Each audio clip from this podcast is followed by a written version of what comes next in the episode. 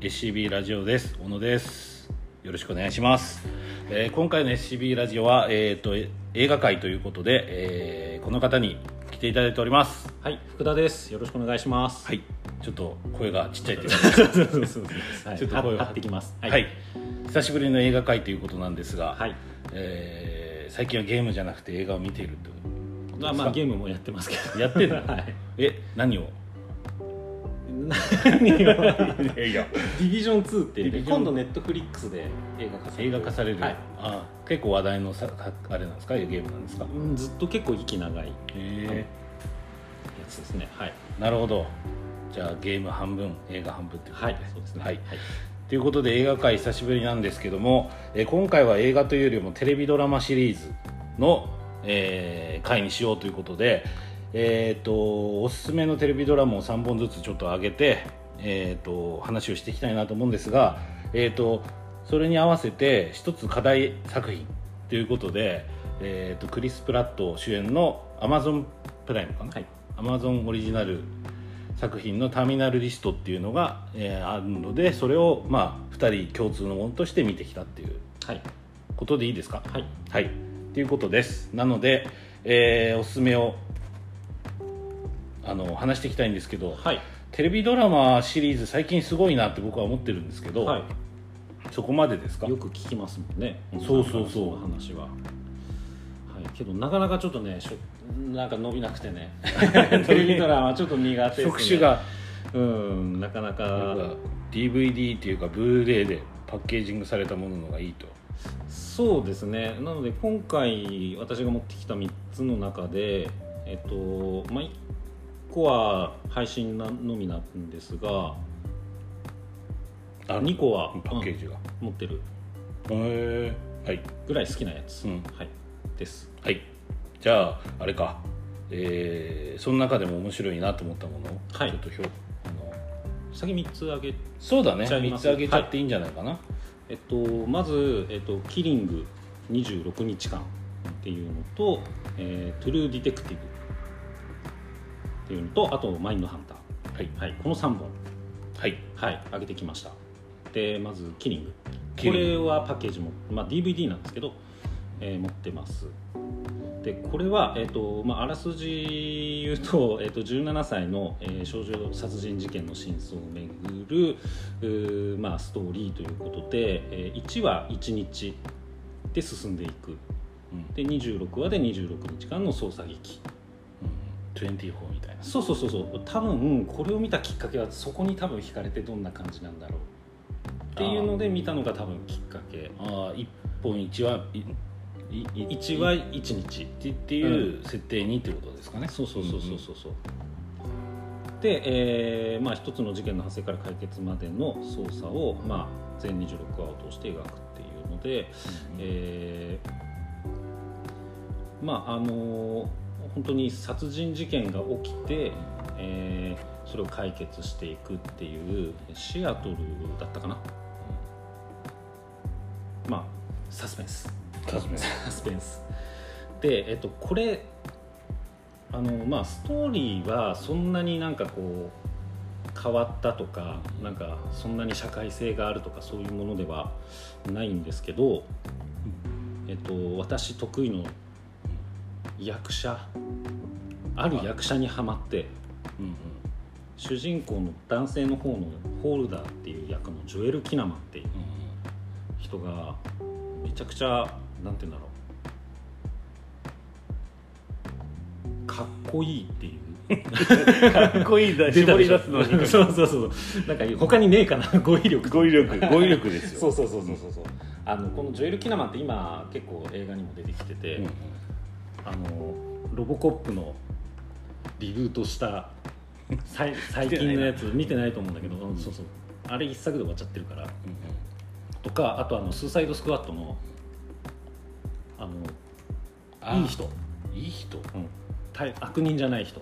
大佐大尉あのこの間のご極悪のやつで出てた時はあの黄色いシャツ着てた T シャツ着てたああなるほど。うんなんか同行した人みたいそうそうそうそうそうそうそうそうそうそうそう同行者みたいなうん役の、うんあの人ですね最近ちょっとなるほどあと「ドラゴンタトゥー」の女デビッド・フィンチャー版にもうん3秒ぐらい出てるミレニアム社の社員として3秒ぐらい出てるんですけどなぜこの人がそうこの人のねとにかく顔だね見ててなんかそうなんだろうね。追っちゃう目で。アイドル性って。いうんですか、うんうん、そうそうわかそうだね。なんかそういうふうに見ることがないからちょっとそうそうそうとはならないんでしょうけど。そういうことか。そうそうそっからなんであの話的にはそんなにあのびっくりするような話でもないですし、まあ、26日間っていうそのワンシーズンもなんか長いなって思うところもあるんで、26はあるってこと、そうそう。そうだね。でもね今の結構8話とかうん。10話とかっていうのが結構シーズン一つのシーズンの区切りとして、まあねそんぐらいじゃん。そうですね。ううん、だからちょっと長いっていうのはあるんですけど。なので、えー、とハマったよと。キリング。キリング。うん、そこまで。だからこのテレビドラマから新しい俳優が見つかってそこからこの人の映画を見ていっているよっていう。ああそうなんだ、うん。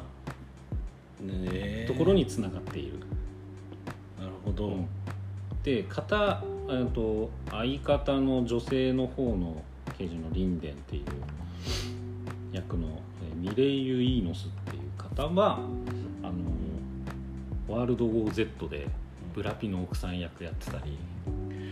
ワールド OZ ってなんか続編やるって言っててそうだね確かに。ねやってない。なんでなんだろう。確かにね、なるほど、うん、あとサボタージュってあのシュワちゃんの、うん、なんか兵隊のあれの兵士の一人だったね悪役でとかね。だからなんかこうお気に入りのうん俳優が見つかるとそこからこう見つけていく出てるのを見ていくっていうような見方なのでうんそれのきっかけの一つだったっていう、なるほど、うん。意味で、まあ、ちょっと今回挙げた。なんかジョン・ウー最新作制作中って書いてあるよ「サイレントナイト2023ジョン・ウー。ああえジョン・ジョン・ウあーええのに出るんじゃないの？この人この人が。どの人？キナマンさん。あキナマンが、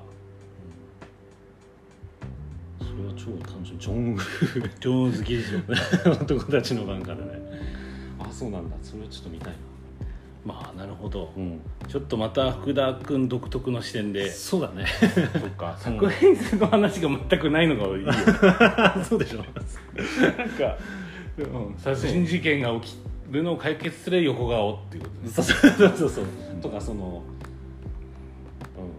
うん、まあ何麻薬,、ね、麻薬捜査官やってて、うんうん。あ True Detective とか そうなんだけど。で True Detective にはこの人は出てないでしょ？この人は出てない、うん、また違う人がいるんだねそうそうそうそうだね、なるほど。そうそう。だからあのしぼんだやその麻薬をや俺いや自分で実際やったことないから、うんうん。実際ねどうなるかは分かんないけど、うん。その人がそういうふうに演じるっていう、うん。あこういうふうになるんだ。うんなるほどなるほどとかっていうねそのなんだろうなその演演じ方みたいな。とか、ああなるほどなるほど。俳優のうん。声気とか、うん。なるほどね、う声とかね。いやでも大事な要素ではあるよね、ううん。そっか。だからなんなんだろうこの映画界、うんハリウッドとかう、んその映画見るときにあんまりその女性で、うんうん。いいるけどね。綺麗だなっていう人、男性でお気に入りの方が多いかなっていう、ああなるほど。それってあれなの？一種の憧れではないの？この人みたいになりたいなとかいう生まれ変わったらとかあるじゃない？よ、そういう。そこまではないけど、なるほど、うんなそっかあんまりないからなそれ。っていうかああるとしたらそのなんかその表現して作品を作ってる人がかっこいいっていうのはあるかもしれないけうんうんうんど演技か。でもホアキンとかさああそうだね。そうだね、うん、ホアキンでもホアキン・フェニックスすごいですよね。すごいと思うけど、うん。うん。らそういうそういう人あんまりいないなと思って。そういう窓口が広いだけかもしれない。ああなるほどね、声とかね、うん。でも声ねわかるな。声ちょっとノープでもね声がすごい渋い人いるから こその話もしたいね。こんな話をこんな話しかしないと思うよ 声だけで優勝みたいな、そうそうそうそうそうそういうのはあるね、うん。なんかそのキャラをそうそうそうそうそうそう。あこの声じゃないとはまはまんないなみたいなね、そういうのでしょ、うん。うん。なるほど。そういうね。よジョエル・キナマンさんですね。スウェーデン出身の。そうそうそう。ちょっと覚えておきます、うん。っていうかそっか。男性のが多いんだ。男性のが多いね。ああのそっか。この後出てくる あのやつか。なんだっけあれ。マインドハンターのね。あそう。そうそうそう。そっか。男性だと最初はブラッド・ピットでってことなのね。そうだね。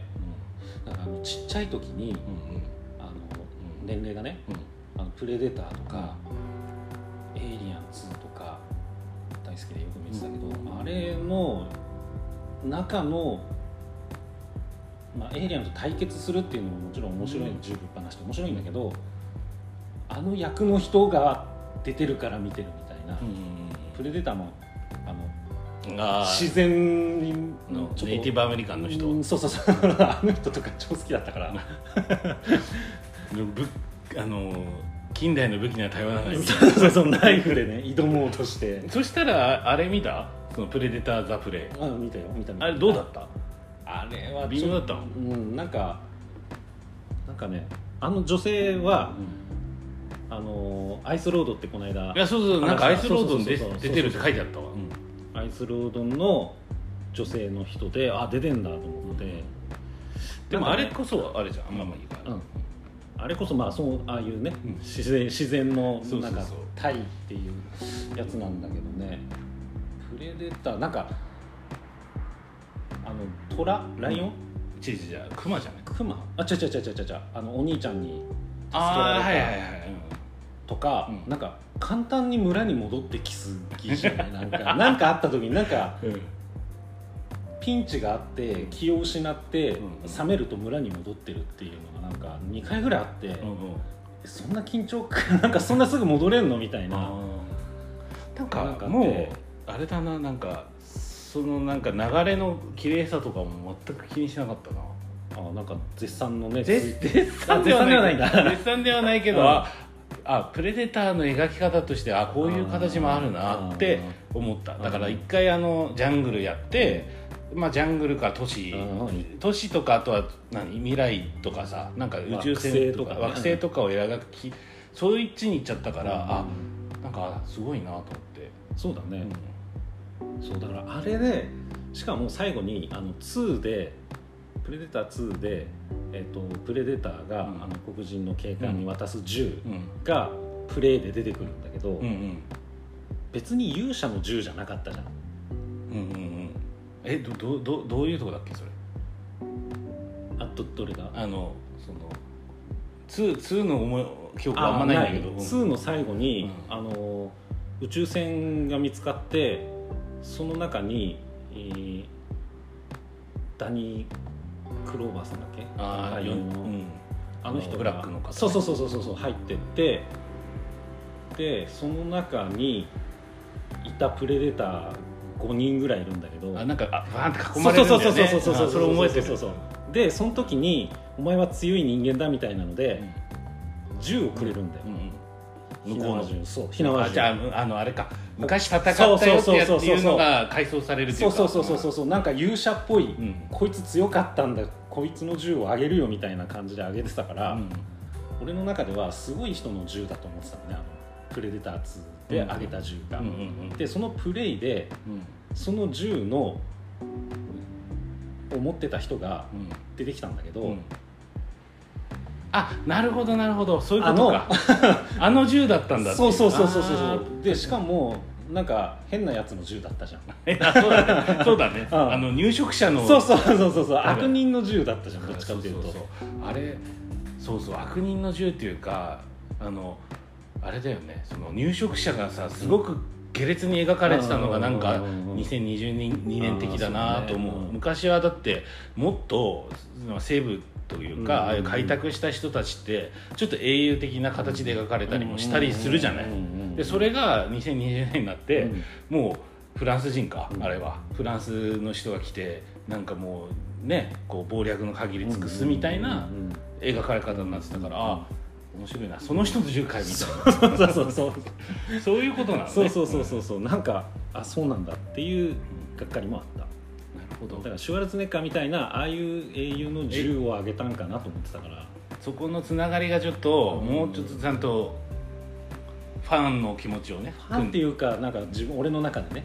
やでもそうなんじゃないの？なんかそこの場面を覚えてる人は、うんあそうなんかな。からゃんと言うあの要は、えーあのジャングルでシュワルツェネッカーが戦ったみたいのが昔あってこの人の持ってたもんですよっていうんだったら納得いったってことそうそうだからあの女性の持ってた、うん。もんだったら。あなるほどねってなったんだけど、うん、そう無類のエイリアンプレデター好きとして。そうそうそうだから AVP2 の終わりもなんかちぐはぐな感じだったんであそこの続きは作られなかったらよかったなんかねあれを見てもクマ怖いなって思う。すごかったね迫力クマ対プレデターはちょっといいなと思って。で、まあ、世界最強の世界というか地上の動物の一番強いのはなんだってはクイズとかを家でやってて、うん。なんだと思う？今のこう動物現存する動物のあ中で。この中でってこと？何？ライオンとかクマとかじゃなくて。あ普通ライオンとか言うじゃない？なんか象らしいよゾウなんだ。検索するとだけどね象が一番強くてカバカバはねよく聞くよねなんか。サイとかそういうのがあってライオン結構そんなでもないみたいへで俺北極熊だと思ってて、ーうん。あ北極熊と対峙したらああいうふうになるんだな。生き残れないよね。そうそうそう。あれはな何の熊の種類なんだろうとあかあ思ったりした。よねノノノープと戦ってほしい。ねノプ？レデーターノープとね。でもそれあれじゃない？あのまだ見てない方は。ああそっか。そう。あスポイラー的になってしまうんじゃないですか。あまあでもね、はい。まあいいや。ああすげえなえっとね。キリング。キリングは太陽で見てたっていうことで っていうかもう全部そうだけど。あとはえっ、とはいじゃあ次。キリングね。キリング。はいえートゥルーディテクティブはい、はい。トゥルーディテクティブねこれも日本えー語全部見てないんだけど。なこれごめんなさい。ちょっと全部見てないんですけど。それ DVD 持ってるの？えっとブルーレイを買ったのかな？発売した時に買ってまあ結構話題だった。あそうなんだ。うん。あのーマシュー・マコノヒーとウディ・ハレルソンが出ててこれ監督したのがキャリー・ジョージ・福永ああはい。で007そうそうそうそうそう。なんかこの「トゥルーディテクティブが」えっと評価されてキャリー・ジョージ・福永が「タイム・トゥ・ダイ」になんか抜擢されたみたいそうか。な話がなるほど。で全8話あって、えっと、まだ5話しか見れてないんでちょっと結末がどうかわからないんですけど、えっと、これね95年。ルイジアナ州の、えー小さな田舎町で、えー若い女性の変死体が発見されると。なんかもう福田君全部全部変死体。そうそうそうそうそう。俺が喋ると全部変死体が。変死体のドラマしか見てない。やっぱサスペンスに寄っちゃうかな。もそっか。あれか。そういうのがあのテレ朝刑事ドラマの方につながるんだね。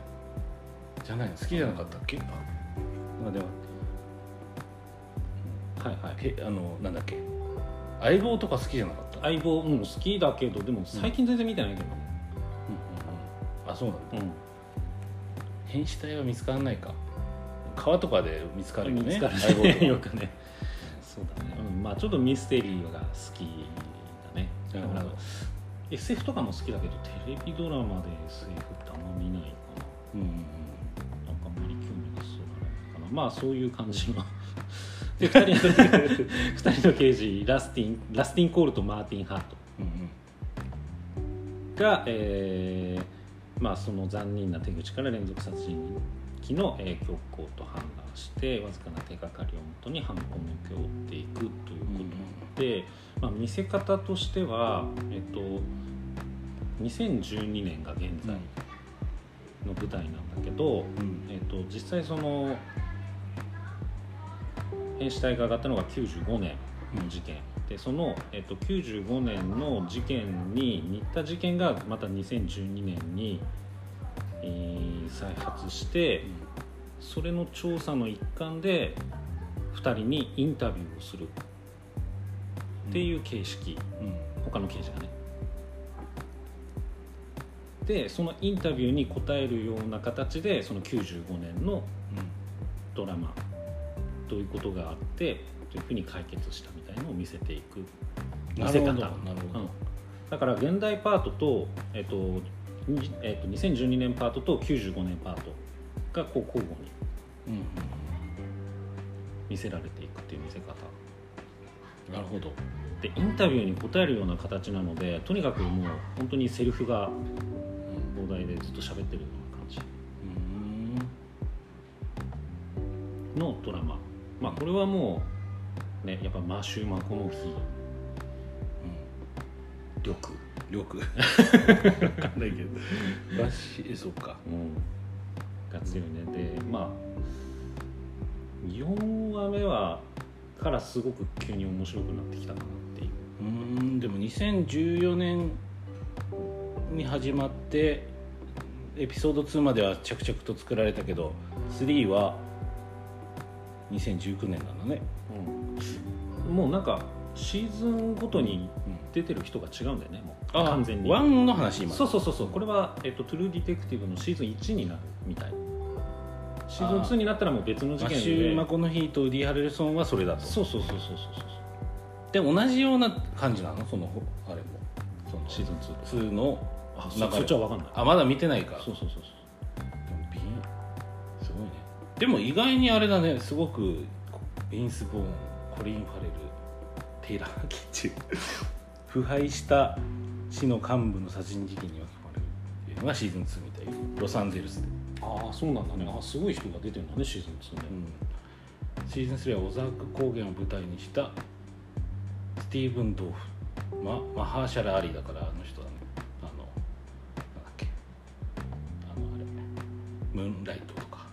ああはいはいはいはい。はいグリーンブックとか。うんうんうんベンジャミン・マトも出てたね。なるほど。でもその構成なんか面白そうですね。その話を。うんそううん。あのあんまり混乱しないかな。90でもそれが2000あの95年の事件と最近起きた事件のつながりが徐々に明らかになっていくみたいな面白さっていうことなんじゃないだと思う。まだ5話目でやっとそこまでのなるほど。34話から面白くなってきそうそうそうそう。だから最初はなんでインタビューしてるのかがわからない。たああ。この人に。そう。それがだんだんと事件とのつながりそうそうそうをこの人がなんか言ってくる。うんうん。うーん。そうなんだ。結構話題になったのか。全然。だいぶ。あ HBO なんだね。そうだね。意外に日本に HBO ってあんまりねからっていう感じにはなってないけどあれとかねあのなんだっけゲイスロとかね、うん。うん僕が紹介するやつとかもそうだし。すごいね、うん。はい。なのでだいぶ濃厚なうんさ殺人なし、えー名優2人の演技とそのセリフと、うんこの監督のその見せ方がどうなのかっていうのはこれ初めて見たから福永？007うん、007見てないから分かんないんだけあれ？そうなんだっど「け、ノータイムトゥーダイは見てないのよ。そっか「ノータイムトゥーダイどうだったって聞きたかったけどな。あ見てないから。逆に見た。どうだっああうん、うん、そんな、たあそう、うん、うん、なのでまあちょっなんかアストロマーチンかっこいいなっていう。と 出たかっこいいななっちゃう。アストロマーチンがミーンって開いてこうあガトリングの。グガトリング予告編で予告編でやってたよ予告編でいいじゃん。予告編でいいじゃん。でもあれじゃん。なんだっけあのレアエナ・セドゥだっけ？あはいはいはいはい。がドンドガールでうんなんか情報が薄いっすよね。そこまで好きではないかな。でもそこまでだ007にこれすごいすなんつうんだろう。あんまり思い入れがないので、この監督が撮った感じが出てんのかな？わかんないね。ちょっと見てないから。そうだね、うん。ちょっと見見てみたら。この方多分自身もそんなにまだ撮ってないんそうだね。うん。うんキャリーなんとか。ジョージ・福永ね。キャリー・ジョージ・福うん。なんかそうそう「ビースト・オブ・ノーネーション」と「闇の列車光の旅」永わからない。うん、わかんない。3本しか撮ってなくて「イット!」イットの脚本。はいはいはいはい。えぐらいしかやってないよね。新しいの何かわかんない。ーであこのえっ、とテレビドラマうん。で、えー、と全8話のこのシーズン1は全8話なんだけど、まあ、1人の監督1人の脚本家が全部担当してるっていううんうん。撮り方。あこれ？そうジョージが？へそうジョージが。えやってるのでこの後のなんだっけ、えっとマインドハンターとかさ、うんえっとターミナルリストってさ。まあ1話だけね、うん。話によって監督が変わってるけどこれはもう全部一人の監督と一人の脚本家。あの脚本はジョージさんじゃないんだけど担当してるだからそういう意味で見やすいのかもしれないね。なるほどなるほどじゃあちょっと気にしてみます、うん、これは結構ちょっとねあと3話。ワンだけどねまだいやワンシーズン2まで行く予定はない ないんかだ。ってそこなかった。マシュー・マコノヒ出てないですから。いやいやであのビンス・ボーンと。コリンテイラー・キッチュ手好きじゃん書き中出てる。この後出てくるけど。そっか。レイチェル・マク・アダムスル・マク・アダムスはえー、なんだろう。見たことある。見たことあるぐらい。なんだろう、ね、ドクター・ストレンジシリーズのヒロインみたいな。あの医者医者の看護師さん。はいはいはいはいはい人だね。ああなるほどなるほど。結構キャストは豪華な感じはそうだね。聞くだけでね。ワンよりもワンは多分3人ぐらいしか有名なので。しかもシーズン4はジョディ・ホスターだよ。えー、すごい。女性が主役になるのかね。刑事。えこれ 羊たちの沈黙クラリスじゃー、ん 連想させられるけどクラリスではないの？えジョディ・フォスター。が刑事って地下地下牢地下牢っていうか。そう引っ張られちゃいそうだけどね。っていう感じかな。はい、はい。で、以上がトゥルーディテクティブ。はい、トゥルーディはい。はい、で、えー最後がマインドハンター、はい。これはネットフリックスオリジナルの、うんやつですね、えー、と監督がデビッド・フィンチャー。で、えーまあ、1970年代後半の殺人犯の心理を研究して、えー犯罪学科の幅を広する FBI 捜査官2人のお話、はい、これ小野さんも見てるもんね。うん、うん、似てる。これね多分4週ぐらい、でもさ あそっか。うん。シーズンでもな。しましたねシーズン。今2までや作られてて、うんそうだよね。多分人気はあるのになんで続編作んないんですか？なんでなんでしょう？なんかすげえお金がかかるっていう。お金どんくらいかかってるかって分かんのかな？でもネットフネットフリックスうんそっか。あれじゃない？ストレンジャーシングスにかけちゃったんじゃな。いあお金を4もつん？5を作っな作ってんじゃないの？今。あ5で終わり？終わり、しかもちゃんとあの増えた増えたっていうか当たったみたいよ。あのあストレンジャーシングス。4が。もうちゃんと目む目論み通り。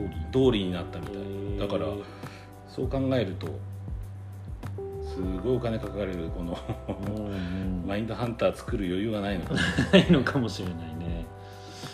これもこれはねだからデビッド・フィンチャーがシーズン1でいうと多分1話2話と最後の2話を監督してて間違う人みたいな感じだったりしますけど。これはもうとにかく会話劇みたいな感じだよね、まあさっきの殺人がどうこうっていうよりかは。なんか話を聞聞くさっきのやつのさ、インタビューインタビューだよね、まあインタビューのね。カチャっていうき、あのなんだっけ？テープレコーダーみたいのがさ、あの年代減るとさ、うん。ちょっとた進化してくるのすごいよね。しかもちっちゃくなっててね。そのディティールがさ、うん。ちゃんとそのオープニングのところでさ、書かれるじゃん、カチャンみたいな、ああいうのすごいよね、うんね。そう。まあなんでこれも会話劇だし、えっと、主役2人のホルト・マッキャラニベッチと、えっと、ジョナサンなんだっけ？グロフ。ジョナサン・グロフのホールデン。の2人のやり取り視線をね合わせる回数がめちゃくちゃ多いんだよ。ちょっと見返していいか分かんないけど。あそのなんかが通あこれはこういうことかっていう感じで通じ合うみたいな。通じ合うとか犯人が変なこと言殺人犯が変なこと言ったりとかした時に2人でえこれはどういうことだみたいな。うん、そんそんな変なこと言うのみたいなのがとにかくこの2人が目を合わせる。あそう、うん。4回行ってればそうそっかそういうのね、っていうそそのなんだろうな。あまり映画の中でキャラとキャラが目を合わせるってない。まあノープであったけど。あったね、うん。それそれはなんかそういうテーマみたいのもあったから。そうだね。テーマ性があるねあれはね、まあなんかマインドハンターもあるのかもねもしかしたらあんのかね。まあでもそれはすごいなっていう。そういうのを見てて面白いなっていうね、うん。うん、感じでしょうか。なんかそうテレビドラマもこれなんか賞取ったのかな。なんかイカゲームだったねエミー賞。あそうなんだ。そうそう。え。イカゲームかと すごいね全然イカゲームの話がここに出てきてないのが ダメなんじゃないですか？そそっかむしろね。むしろ。出さないとねいい加減にね。え見ました？見てない。なんかね見る見る気にならなかったんですよね。すいません。ね。まあでも作ってほしいですね。うん。でももう3年経ってるからな。ね、でこのジョナサン・グロフは、えー、と次の映画がシャマラン。大好きな大好きなシャマランですよとなんかでもこの人あんまりその後の当たり役はない感じするよあねんまりねマトリックスとかに、ね、の悪役で出てたみたいだけど。そうそうそうそう。ちょっと見てないんだけどね。ちょっと見ないと。レザレクションああ見たいの？結局見てない。アナ雪の声の出演。そうそうそう。意外にこうメジャー作品な感じで来てたのに急にマインドハンターなんだね。うん。大抜擢だよね角刈りのねホルト・マッキャラニはうん。さっき話に出た「アイスロード」とか出てたけど「エイリアン3」がデビューですよ。その後ファイトクラブも出て見返したもんねだって。その場面を。マインドハンター見てこの人があこういう人なんだっていうのを認知してでアイスロード見て、うん。やっぱいいなこの人。でフィルモグラフィーっていうの？あれ見たら「エイリアン3」とか「ファイトクラブ」あるから全部見返したよね。どこに寝てんだっつって、すごいねその探求心。うん。ジャスティスリーグ。強盗役。キャッシュトラック。キャッシュブラックハットとかかも出てたのね、うん。LA ギャングストーリー。この人は結構出てんだよねだから。あんまあんま見てないけどはいはいちょっと前作品の話はあんまり。俳優いいんじゃないだから。俳優で、はい。俳優でそう。だからマインドハンターはじゃああれか作品名というよりはこの俳優に注目しますっていうのを 3, 3人挙げて終わりにしたらいいんじゃない？あでも。急に？じゃあじゃあじゃあじゃあ今のね3作の中で、うんうんあのあジョエル・キナマンとはい。マコノイマシュマコノイとホルト・マッケラに、はい、の3人に注目しましたという。そうですね。海外テレビドラマ関係なくなっちゃった。かそうだね。海外、うん、全部殺人者っていう。そうね。すごいね。俺もちょっとびっくりしたよね。すごいね趣味が。映画はそんなもんではないんだけど。ね比較的多めだけどはい、はい以上でしょうか。以上ですかね。はいありがとうござい 作品の話何もしてないけど。まあ俳優推しということでいいんじゃないですか、そういう方もねい。ると思うので、あの多く多数、はい。です。かな。はい。ということで一回あのここで福田作品は紹介以上にして、えー来週の配信で僕のはい、おすすめを話したいと思います。はい。はい、じゃあありがとうございまはい、した、ありがとうございました